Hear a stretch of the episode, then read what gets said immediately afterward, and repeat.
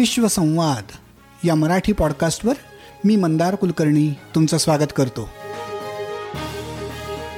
काही आगळं वेगळं हटके असं काम करणाऱ्या जगभरातल्या मराठी मंडळींशी गप्पांचा हा कार्यक्रम. विश्वसंवाद नमस्कार. विश्वसंवाद या मराठी पॉडकास्टच्या सतराव्या एपिसोडमध्ये तुमचं स्वागत. आज आपण भेटणार आहोत यशोदा वाकणकर यांना. यशोदा वाकणकर यांनी संवेदना फाउंडेशन या नावाची एपिलेप्सी सपोर्ट ग्रुप आणि एपिलेप्सी सेल्फ हेल्प ग्रुप चालवणारी संस्था सुरू केली आहे.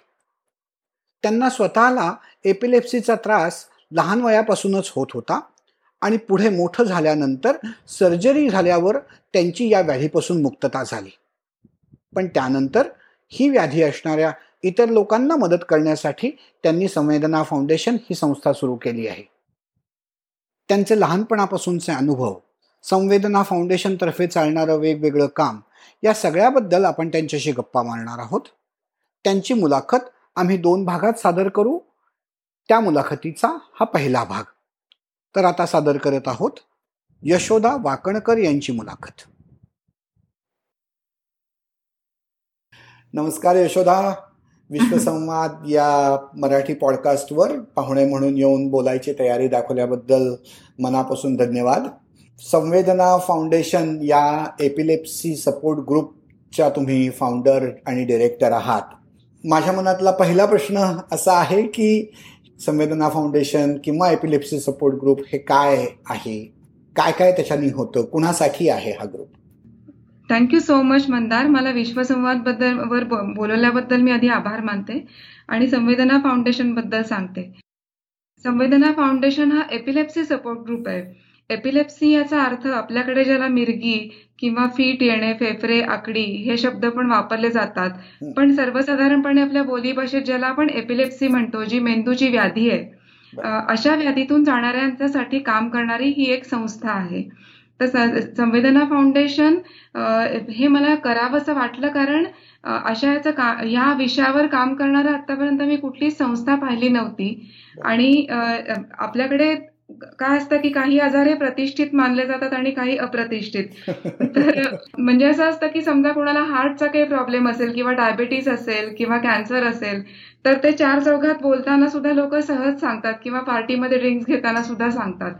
पण कुणाला एपिलेप्सी असेल किंवा असे काही टीबी झाला असेल किंवा अंगावर कोड आलं असेल तर हे खूप कमी लेखले जाणारे आजार आहेत की ज्याच्याबद्दल कधी बोललं जात नाही ज्याच्या उपचारांबद्दल पण बोललं जात नाही. तर एपिलेप्सी हा असा आजार असल्यामुळे आणि त्या तो मला पूर्वी झाला असल्यामुळे मला असं खूप वाटलं की यामध्ये काम करायची गरज आहे. आणि म्हणून ही संस्था मी स्थापन केली.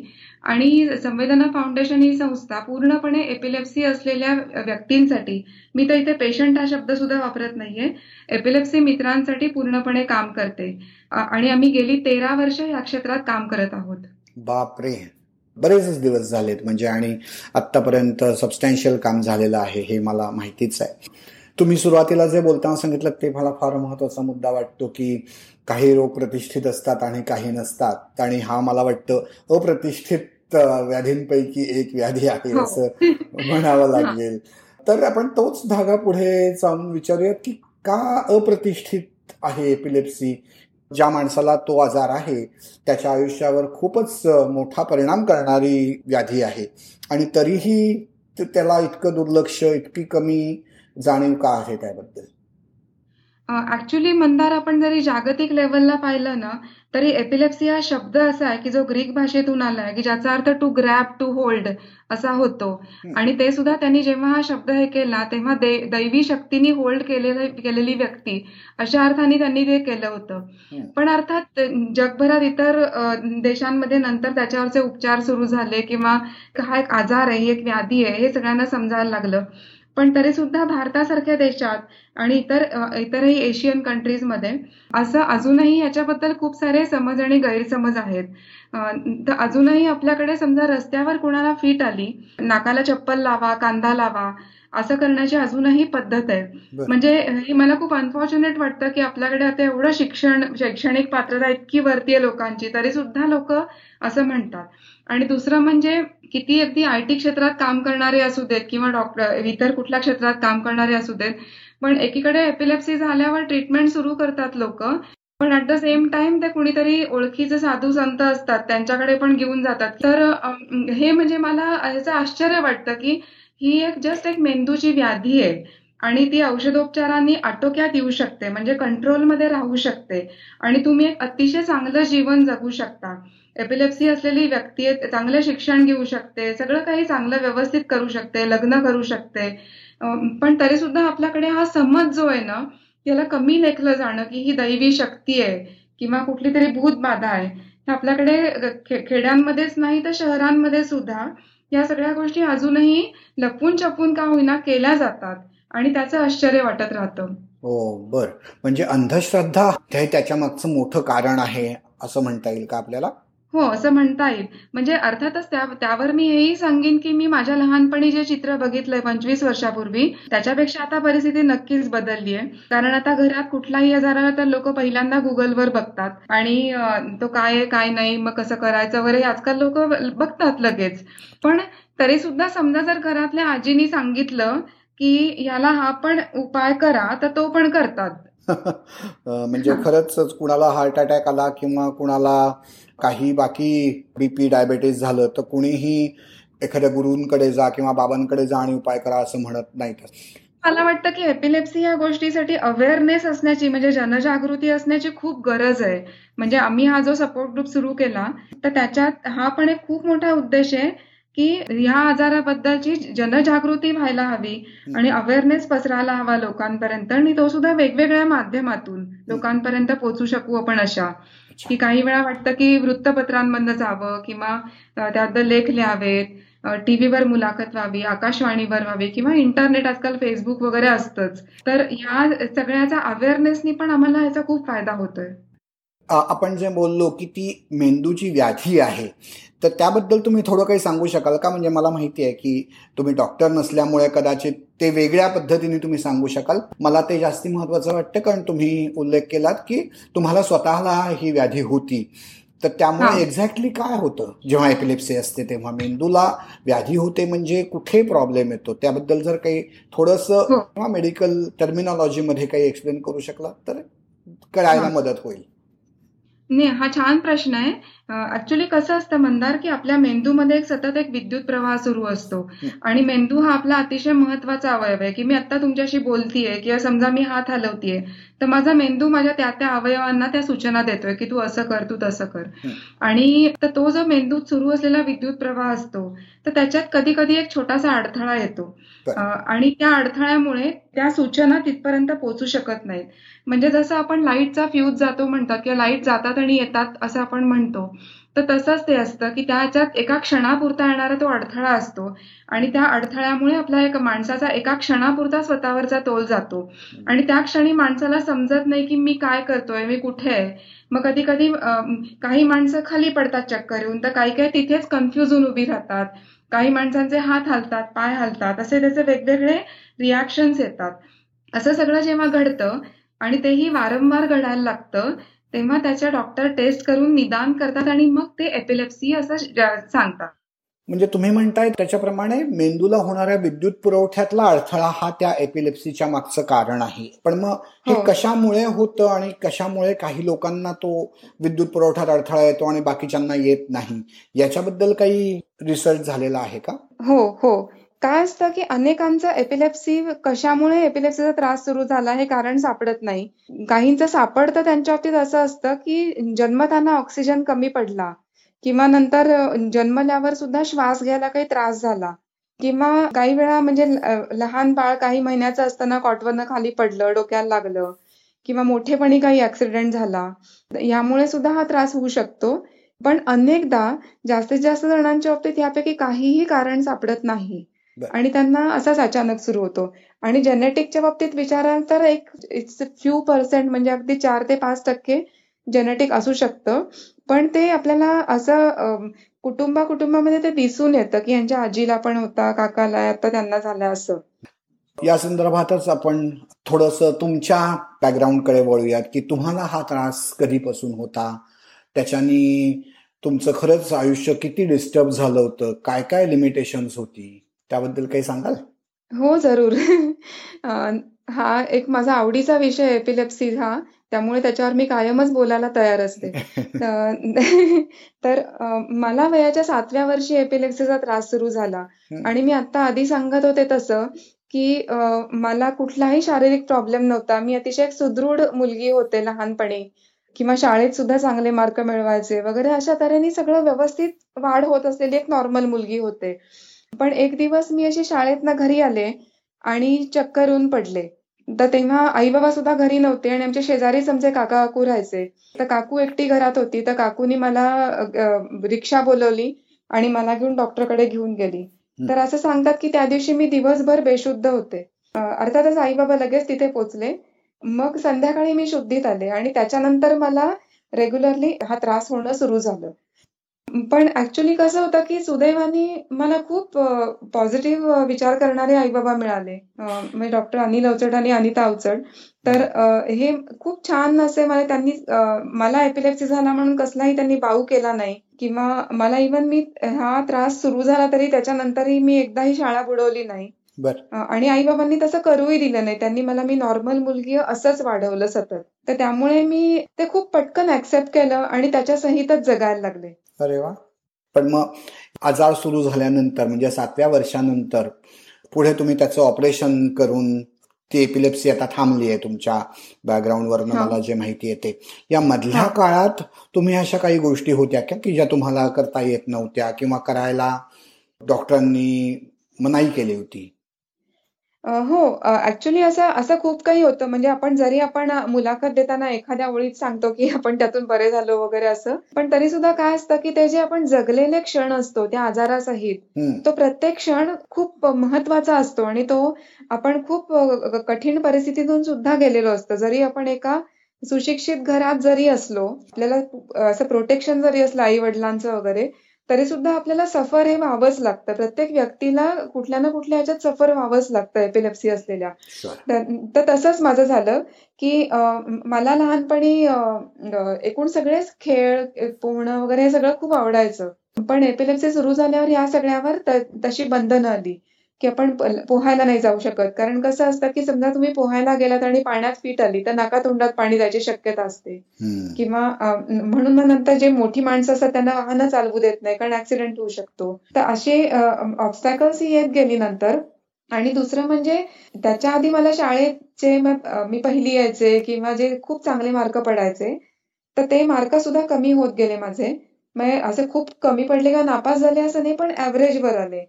तर पण तरी सुद्धा आई बाबांनी नेहमी असं असं सांगितलं की इट्स ओके म्हणजे काय आपण खूप मार्क मिळवून काय पण काय खूप मोठं मिळवतो असं नसतं. हे आई बाबा मला नेहमी समजावून सांगायचे. आई नेहमी म्हणायचे की तुम्ही एक चांगली व्यक्ती होणं हे मार्कांपेक्षा जास्त महत्वाचं असतं. आणि ते वाक्य मी माझ्या डोक्यात ठेवलं की ठीक आहे मला मार्क कमी पडले तरी चालतील पण मला चांगली व्यक्ती म्हणून मोठं व्हायचंय. असं मी आईचं वाक्य मनात ठेवलं. घरातल्या व्यक्ती तुम्हाला कसं ट्रीट करतायत? तसं तुम्ही स्वतः त्याकडे बघता. तर आता मी याचं उदाहरण देते की आता मी जसं म्हणलं की मला पोहायला बंदी आली तर तसं तेव्हा आई सुद्धा पोहायची आईला पण आवडायचं. पण आईने सुद्धा तिचं पोहणं बंद केलं. म्हणजे तर ते मला असं माझ्या एकटीवर आले असं वाटलं नाही. की घरातले सगळेजण ते पाळायचे की माझ्या एकटीवर नाही लादायचे की तूच नाही हे करायचं असं. तर त्यामुळे ते असं छान वाटतं की हा सगळे आहेत आपल्या बरोबर. हा जो सपोर्टचा मुद्दा आहे तो वागण्या बोलण्यातनं म्हणजे नुसतं म्हणताना की हो हे हरकत नाही काही असलं तरी. पण प्रत्यक्ष कृतीतनं घडवून देणं आणि तुमच्या आईंनी स्वतःचं पोहणं थांबवण्यासारखी गोष्टीतनं ते दाखवून देणं की माझा कसा सपोर्ट आहे हे किती महत्वाचं आहे. आणि मला वाटतं की फार कमी लोकांना हा अशा प्रकारचा घरातनं ऍक्टिव्ह सपोर्ट मिळत असणार. आणि हो. त्या मी अजून औषधांचं उदाहरण देते. की जेव्हा एपिलेप्सी सारखा आजार असतो तर तुम्हाला एक तर ताबडतोब गोळ्या सुरू म्हणजे औषधं सुरू होतात. आणि तुम्हाला सकाळी आणि संध्याकाळी किंवा काही वेळा काहींना तर सकाळ दुपार संध्याकाळ अशी औषधं घ्यावी लागतात. तर आणि ती वर्षानुवर्ष घ्यावी लागतात. तर काहींना एपिलेप्सी सुरू झाल्यावर जस्ट एक तीन वर्ष किंवा पाच वर्षच घ्यावी लागतात पण अनेकांना लाईफ लॉंग सुद्धा घ्यावी लागतात. तर आईनी मला मी तेव्हा सात वर्षाची होते तरी पहिल्यापासून माझी मी औषधं घ्यायची सवय लावली. हे किती महत्वाचं आहे हे मला आता मागे वळून बघताना समजतंय. आणि ते आई बाबांनी कसं केलं ते मी सांगते की बाबांनी अशा दोन सुंदर डब्या केल्या. आणि एका डबीवर सूर्याचं चित्र काढलं आणि एका डबीवर चंद्राचं.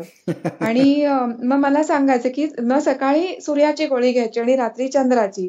तर मी ती खूप खुशी खुशीने औषधं घ्यायचे. म्हणजे आय टू लुक फॉरवर्ड की मला घ्यायची आहेत औषधं असं. तर त्यामुळे मी माझ्या औषधांचा कधी द्वेष केला नाही. म्हणजे आजकाल आजकाल मी ज्या लहान मुलांना बघत असते एपिलेप्सी असलेल्या तर त्यांना असा खूप कंटाळ येतो की माझ्या मागे काय लागलंय वगैरे. तर हे मला तेव्हा आठवतं की आई बाबांनी किती छान गोडी लावली मला औषधांची. हो ना. की आपल्याला जर गोळ्या घ्यायची गरज आहे तर त्या न चुकता घ्यायला पाहिजेत. पण मग तो इनेव्हिटेबल एक्सपिरियन्स किती स्मूथली आपल्या आयुष्यात इन्क्लूड करता येईल याचं इतकं छान उदाहरण आहे. बर.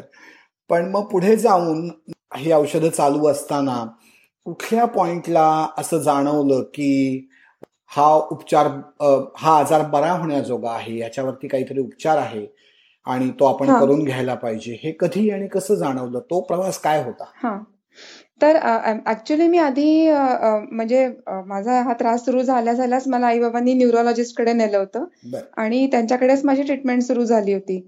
आणि आजकालच्या जमान्यात जसं असतं की सारखं सेकंड ओपिनियन घ्या थर्ड ओपिनियन घ्या किंवा पॅथी बदला हे आजकाल खूप प्रथा आहे. तर तसं आम्ही कधीच केलं नाही की एक तर डॉक्टर पण कधी चेंज केले नाहीत किंवा काही ओपिनियन्स घ्यायला सुद्धा गेलो नाही. एक माझं जे डॉक्टरांकडे सुरू होतं तर तेच आम्ही कंटिन्यू ठेवलं. तर त्याच्यात मात्र असं झालं की माझा त्रास वाढत गेला. म्हणजे मुली जनरली वयात आल्यावर त्यांचं आणखीन वाढतं. तर तसं पण तसं सुद्धा झालं.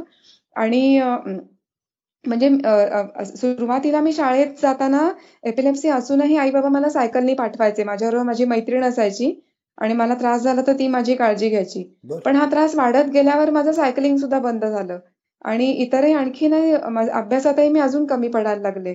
तर पण तरी सुद्धा शिक्षणात मी कुठे कमी पडू दिलं नाही की शाळा संपल्यानंतर कॉलेजमध्ये गेले कमर्शियल आर्टला गेले किंवा ते सुरूच राहिलं. पण हे सगळं एकीकडे वाढत चाललं होतं आणि ट्रीटमेंट सुरू होती. हे जरी होतं तरी सो त्याच काळात माझं लग्न झालं. म्हणजे मला पराग भेटला. आजकाल अनेक लोक हा प्रश्न मला विचारतात की तुला एपिलेप्सी असून त्यांनी लग्न कसं केलं तुझ्याशी? त्या बाबतीत म्हणजे काय माहिती पण त्यांनी प्रपोज केलं आणि मी हो म्हंटल. असं झालं आणि आमचं झालं लग्न. त्याला अर्थात थोडासा विरोध होता करून पण तो खूप फर्म होता त्याच्या बाबतीत. तो म्हणाला की तिला जर लग्नानंतर त्रास सुरू झाला असता तर आपण तिला ट्रीटमेंट दिलीच असती. तर तशीच आपण देऊ. असं तिने असं त्यांनी पवित्रा घेतला आणि आम्ही लग्न केलं. तर लग्नानंतर सुद्धा माझा त्रास अजून वाढला आणि मी काही ऍक्सिडेंट्स मधनं गेले एपिलेप्सीमुळे म्हणजे असं झालं होतं की मी आणि पराग परागच्या कामामुळे आम्ही बेल्जियमला राहत होतो. आणि तिथे आमच्या घरी हॉट प्लेट्स होत्या जुन्या प्रकारच्या हॉट प्लेट्स ज्या खूप तापतात अशा. तर आणि एक दिवस मला खूप फिट्स येत होत्या एक दिवस. आणि पराग स्वयंपाक करत होता. कारण ज्या दिवशी मला फिट्स यायच्या दिवशी तो स्वयंपाक करायचा. पण तो स्वयंपाक करत होता आणि तेवढ्यात दाराची बेल वाजली. म्हणून तो दार उघडायला खाली गेला. पण तेवढ्यात मला किचनमध्ये फिट आली आणि माझा हात त्या हॉटप्लेटवर पडला. त्याच्यावर असलेला कुकर आणि भांड हा माझा हात उजवा हात हलायचा. त्यामुळे ते सगळं खाली पडलं. आणि माझा हात पूर्ण हॉटप्लेटवर पुढून आणि मागून थर्ड डिग्री बर्न झाला. तर हे सुद्धा मी तुम्हाला एका वाक्यात सांगतेय पण ह्याच्या मागे खूप मोठ्या व्यथा वेदना वगैरे. तर मग पराग वरती आला त्यांनी पाहिलं तर मी तेव्हा त्या एपिलेप्सीच्या स्टान्स मध्येच होते त्यामुळे मी ओरडत पण नव्हते की रडत पण नव्हते. मी फक्त माझा असा बर्न झालेला हात क्युरिओसिटीने बघत होते. मग त्यांनी अर्थातच लगेच अँब्युलन्स बोलवली आणि मला ऍडमिट केलं. आणि मग त्याची प्लास्टिक सर्जरी झाली. तर हे सगळं होऊन गेलं हे मी का सांगतेय? कारण जेव्हा असं काही घडतं तर तेव्हा तुम्हाला कधी कधी तो टर्निंग पॉईंट ठरू शकतो. हो. तर तेव्हा त्या क्षणी परागला असं वाटलं की आणि मला ऐक तर काहीतरी करणं गरजेचं आहे यातनं बाहेर येणं गरजेचं आहे. तर म्हणून परागनी माझ्या डॉक्टरांना फोन केला किंवा इंटरनेटवर पण तो बघायला लागला. आणि त्याच्या जस्ट आधीच माझ्या डॉक्टरांनी परागला सांगितलं होतं की यासाठी एक सर्जरी असते एक प्रकारची ब्रेन सर्जरी आणि त्याची ती त्रिवेंद्र त्या काळी फक्त त्रिवेंद्रममध्ये असायची. तर म्हणून मग परागनी त्या त्रिवेंद्रमच्या डॉक्टरांना कॉन्टॅक्ट केला आणि माझ्यासाठी अपॉइंटमेंट सुद्धा घेतली. मग हे घडल्यामुळे आम्ही बेल्जियमचं सगळं सोडून भारतात आलो आणि लगेच त्रिवेंद्रमला गेलो. आणि तर तेव्हा दोन जुलै दोन हजार तीन ह्या दिवशी माझी ब्रेन सर्जरी झाली आणि त्या दिवसापासून मी पूर्णपणे बरी झाले. अरे वा. तर हा. कोण डॉक्टर आहेत आणि त्यांची अजून ही अशी सर्जरी करून एपिलेप्सी बरं होण्याची उदाहरणं आहेत का अजून आणि लोक त्यांच्याकडे जात असतील त्यांच्याबद्दल तुम्ही सांगाल का काही हो जरूर सांगेन. त्रिवेंद्रमला माझी सर्जरी झाली ती Shri Chitra Tirunal institute of medical sciences and technology या हॉस्पिटलमध्ये झाली. म्हणजे त्याला थोडक्यात त्या हॉस्पिटलला श्री चित्रा असं म्हणतात. बरं. अं, तर ते अं, म्हणजे विश्वास बसत नाही असं ते गव्हर्नमेंट हॉस्पिटल आहे हं. आणि इतकं सुंदर स्वच्छ आणि अं, फारच छान आहे. त्या त्या हॉस्पिटलमध्ये डॉक्टरांची टीम असते न्यूरोलॉजिस्टची टीम मग त्यात न्यूरोसायकोलॉजिस्ट इतर सगळे जण असतात आणि मग आधी टेस्ट केल्या जातात आणि मग त्या टेस्टवरनं ती टीम सगळं ठरवते की ह्या व्यक्तीची सर्जरी होऊ शकते का नाही. आणि मग त्यातनं ते डायग्नोज करून मग सर्जरी करतात. तर आता तशा सर्जरीज इतर ठिकाणी पण सुरू झाल्यात. म्हणजे दिल्ली मुंबई आता पुण्यातही सुरू झाल्या दीनानाथ मंगेशकर हॉस्पिटलमध्ये किंवा इतरही अनेक ठिकाणी आजकाल भारतात अनेक ठिकाणी आता सुरू झालंय. पण तरी सुद्धा त्रिवेंद्रमचं हॉस्पिटल हे एक चांगल्या तऱ्हेचं अजूनही एक मानलं जातं. आणि तिथे अनेक सगळे माझीच तिथे पाचशेवी त्या काळी होती. अरे बापरे बर. हा. म्हणजे त्या सर्जरीतून हा आजार बरा होऊ शकतो ह्याचा अवेअरनेस तिथे तरी बऱ्यापैकी पुढच्या लेव्हलला गेलेला होता की ऑपरेशन करून हा आजार बरा करूयात आपण.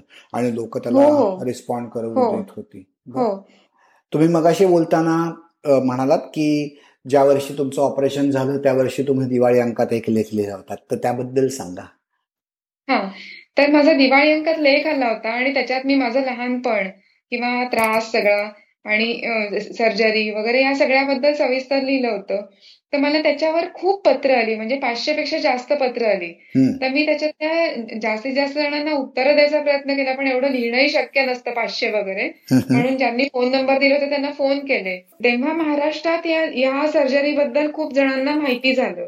आणि मग मला तिकडचे डॉक्टर जे होते सगळे तर ते पण मला मेल करायचे किंवा गमतीने फोन पण करायचे. तुझा लेख असलेला मासिक हातात घेऊन पेशंट येतात तेव्हा आम्हाला पुढचं सगळं कळतं.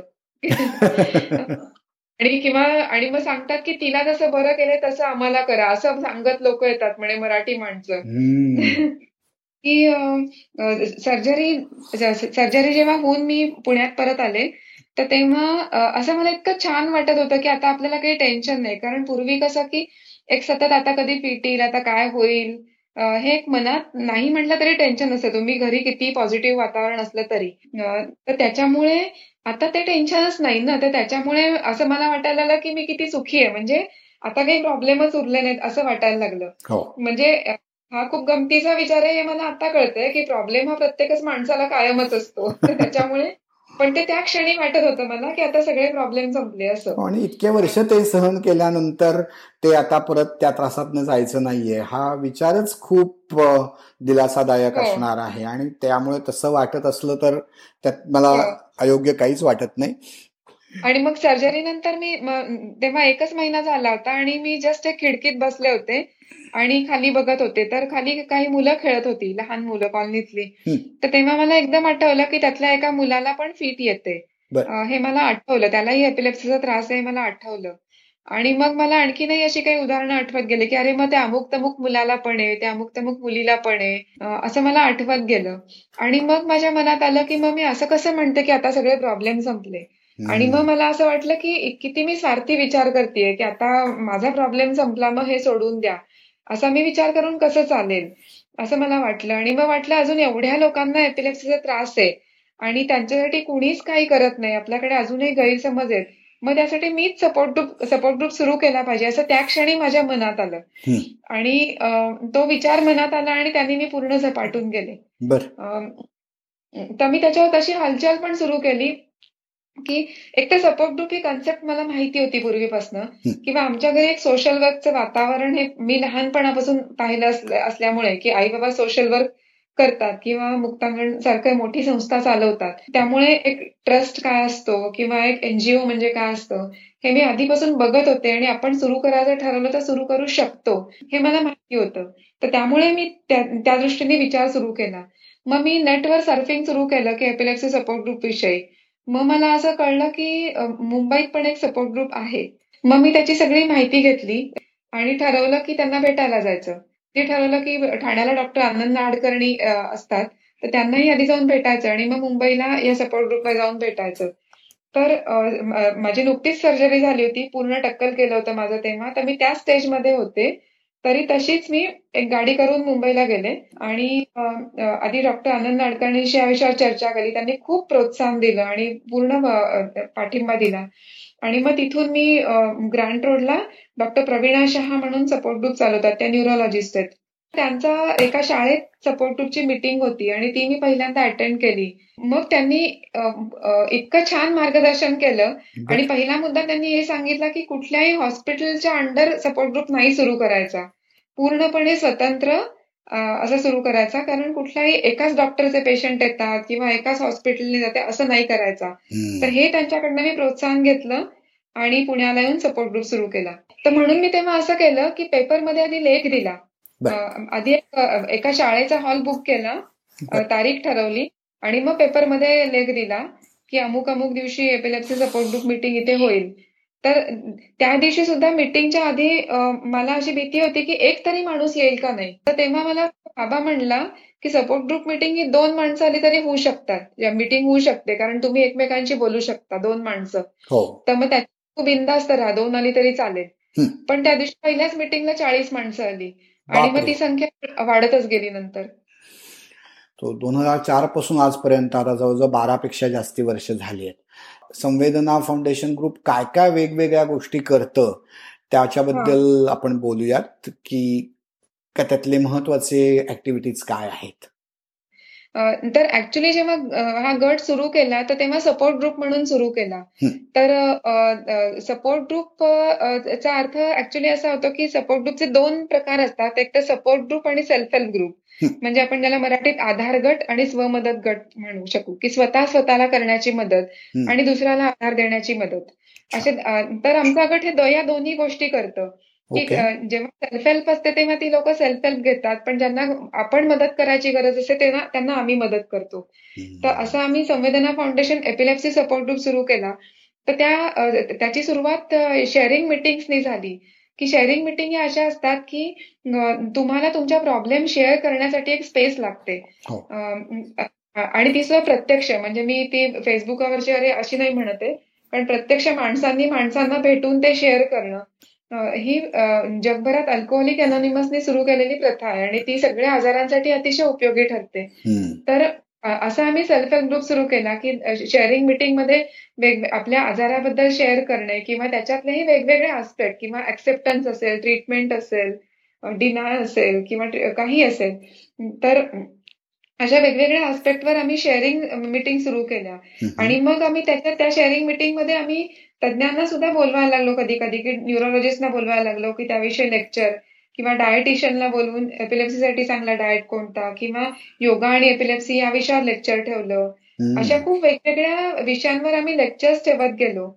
आणि त्या सपोर्ट ग्रुपमध्ये काय होतं कुठल्याही गटात की तुम्हाला नेहमी एक नाविन्य ठेवावं लागतं. कारण तेच मीटिंगमध्ये व्हायला लागलं तर लोकांना बोर व्हायला लागतं. इव्हन आपल्याला बोर होतं चालवणाऱ्यांना पण. त्यामुळे नाविन्य ते मी सतत ठेवत आले नाविन्य. आणि दुसरं म्हणजे सुरुवातीलाच मी सगळ्यांना म्हटलं की हा आपल्या सगळ्यांचा सपोर्ट ग्रुप आणि सगळ्यांनी मिळून चालवायचा आहे. त्यामुळे पालक मला तेव्हापासून जॉईन झाले. आणि तर ते आज तागायत माझ्या बरोबर काम करतात. त्यामुळे आमचा एक छान गट तयार झाला आणि सगळ्यांनी मिळून चालवणारा गट सुरू झाला. पहिल्या दिवसापासूनच त्याला लोकांबरोबर शेअर केल्यामुळे लोकांचं जे पार्टिसिपेशन मिळालं त्यामुळे सगळा तो ग्रुप चालवण्याचा भार तुमच्यावर आला नाही ही हो. अतिशय चांगलीच सुरुवात झाली असं म्हणायला पाहिजे. बर. हो. तर मग आत्ता कुठल्या कुठल्या वेगवेगळ्या ऍक्टिव्हिटीज तुम्ही या ग्रुप तर्फे करता? ओके. हा अतिशय चांगला प्रश्न आहे. ऍक्च्युली आम्ही दोन महत्त्वाच्या ऍक्टिव्हिटी करतो त्याच्याबद्दल मी सांगते. एक तर आम्ही आधी एपिलेप्सी वधूवर मंडळ चालवतो. तर ही कन्सेप्ट ऐकून अ, ऐकण्याला कदाचित खूप नवीन वाटेल. पण ती सुरू करण्याचं कारण असं झालं की. आम्ही हा जेव्हा सपोर्ट ग्रुप सुरू केला त्याच्याच बरोबर आम्ही काउन्सिलिंग सेंटर पण सुरू केलं स्वतंत्र. कारण आमच्या लक्षात आलं की सगळीच माणसं सपोर्ट ग्रुपमध्ये सगळ्यांसमोर पन्नास जणांसमोर बोलतातच असं नाही. त्यांना इंडिव्हिज्युअल बोलायचं असतं. म्हणून काउन्सिलिंग सेंटर सुरू केलं. तर काउन्सिलिंग सेंटरवर अशी माणसं खूप यायला लागली की लग्नाळू वयाची एपिलेप्सी असलेली मुलं मुली त्यांचे आई वडील त्यांना आणायचे.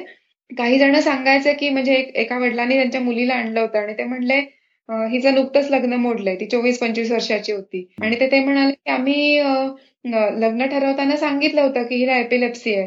पण इट सीम्स त्या पार्टीला एपिलेप्सी त्यांनी तेवढं सिरियसली घेतलं नाही त्यांना अर्थ पण माहिती नव्हता. आणि मग लग्नानंतर सासूनी हिला गोळ्या बंद करायला लावल्या. मग तिला त्रास झाला. आणि मग ती फिट आलेली बघितल्या बघितल्या त्या नवऱ्याने हिला माहेरी आणून सोडलं आणि डिवोर्स दिला. अशी म्हणजे मी लव्ह मॅरेजेस सुद्धा पाहिली आहेत की लग्नाच्या आधी माहिती होतं एपिलेप्सी पण लव्ह मॅरेज पण प्रत्यक्ष फिट पाहिल्यावर डिवोर्स झाला.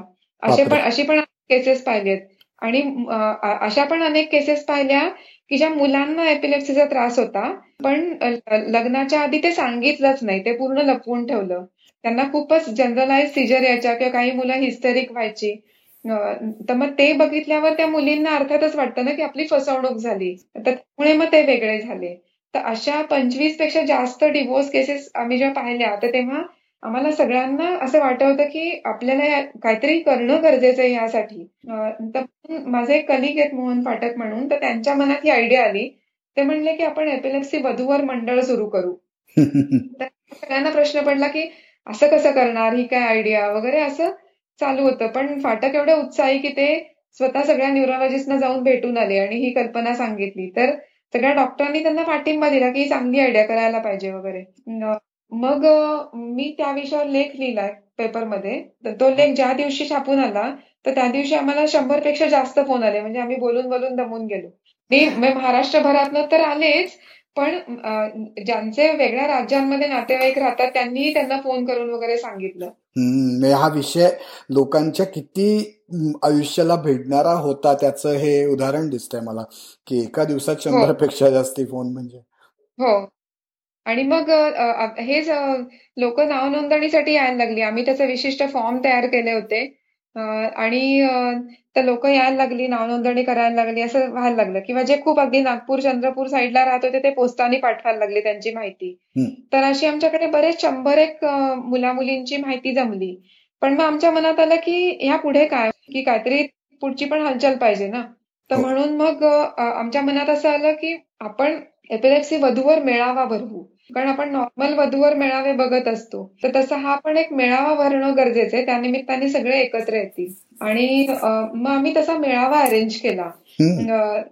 तर आजपर्यंत आम्ही तसे चार मेळावे अरेंज केलेत. मे दोन हजार आठ दहा दोन हजार पंधरा आणि सतरा. असे आतापर्यंत आम्ही चार मेळावे अरेंज केलेत. आणि मला सांगायला अतिशय आनंद होतो की आतापर्यंत आमच्या वधूवर मंडळातनं पंचवीस लग्न जमली आहेत. आणि ते सगळे कंट्रोल्ड एपिलेप्सी असलेली मुलं मुली आहेत. ते एकमेकांना पूर्णपणे समजू शकतात. कारण तुम्ही जरी तुम्हाला कंट्रोल्ड एपिलेप्सी असला जरी माझ्यासारखी मुलगी असली की मला माझा एपिलेप्सी आटोक्यात आहे पूर्ण पण तरी सुद्धा समोरच्याला ते कळतच असं नाही. आणि दुसरं समजा जर मला आयुष्यात कधी त्रास झाला तर समोरच्याला कशी काळजी घ्यायची हेही समजत नसतं. पण या आमच्या या वधूवर मंडळात होतं काय की दोघांनाही एपिलेप्सीची बॅकग्राऊंड असल्यामुळे त्या दोन्ही मुला मुलींनाही आणि त्यांच्या आई वडिलांना सुद्धा कशी काळजी घ्यायची हे पूर्णपणे माहिती असतं. तर त्यामुळे काही प्रॉब्लेम येत नाही आणि मुख्य म्हणजे मनावरचा भार हलका होतो. हो. आणि त्यामुळे एपिलेप्सी त्रास होतच नाही. पण हे सगळं करताना त्या मुलामुलींनी जरी हे ऍक्सेप्ट केलं तरी दरवेळेला त्यांच्या घरची लोक हे इतक्या मोकळेपणाने ऍक्सेप्ट करतीलच असं नाही. तर त्या वेळेला त्या लोकांना काही काउन्सिलिंग किंवा काइंड ऑफ ट्रेनिंग तुम्ही प्रोव्हाइड करता का? की त्यांची मानसिकता तयार करण्याकरता? हो हो हो. भरपूरच द्यावं लागतं. आणि दुसरं म्हणजे आपल्या इथे ना समजा जर काही प्रॉब्लेम असेल तर आम्हाला असं लक्षात येतं की त्या मुला मुलींमध्ये एक ओरिजिनल ऑलरेडी एक न्यूनगंड आहे. आणि त्याच्यातला तो इन्फिरियरिटी कॉम्प्लेक्स जो आहे ना तर तो काढणं आम्हाला महत्वाचं वाटतं. तर त्यामुळे आधी काउन्सिलिंग सेशन्स घेणं खूप महत्वाचं वाटतं. म्हणजे आम्ही कधी कधी त्यांचे वर्कशॉप सुद्धा घेतो की ज्या मुला मुलींनी आमच्याकडे नाव नोंदणी केली त्यांचे वर्कशॉप पर्सनॅलिटी डेव्हलपमेंटसाठी की तुम्हाला स्वतःला कमी लेखू नका. आणि तर त्यामुळे ही मुलं मुली अशी नाहीयेत की ते स्वतःच स्वतः लग्न ठरवतील. त्यामुळे अर्थातच आई वडिलांच्या निर्णयावर त्यांचं खूप असतं. अनेक आई वडील असे असतात की जे अशी अपेक्षा करत असतात की त्यांना नॉर्मलच त्यांच्या मुलाला किंवा मुलीला स्पाऊस नॉर्मलच मिळाला पाहिजे. मग आम्हाला त्यांना कन्व्हिन्स करावं लागतं. की आपल्या मुलाला किंवा मुलीला त्रास आहे हे ऍक्सेप्ट आपण जर केलं तर हे सुद्धा तसे असताना आपल्याला त्यांनाही ऍक्सेप्ट करणं गरजेचं आहे ना? आई वडिलांना मला खूप काउन्सिलिंग करावं लागतं आणि मगच ते तयार हे खूप वेगळ्या प्रकारचं काम तुम्ही करता यात काही वादच नाही. मला असं वाटतं यशोदा की आपल्याला खूप बोलण्याजोगं आहे. आपण मुलाखतीच्या दुसऱ्या भागात पुन्हा एकदा भेटूयात. नक्की. थँक्यू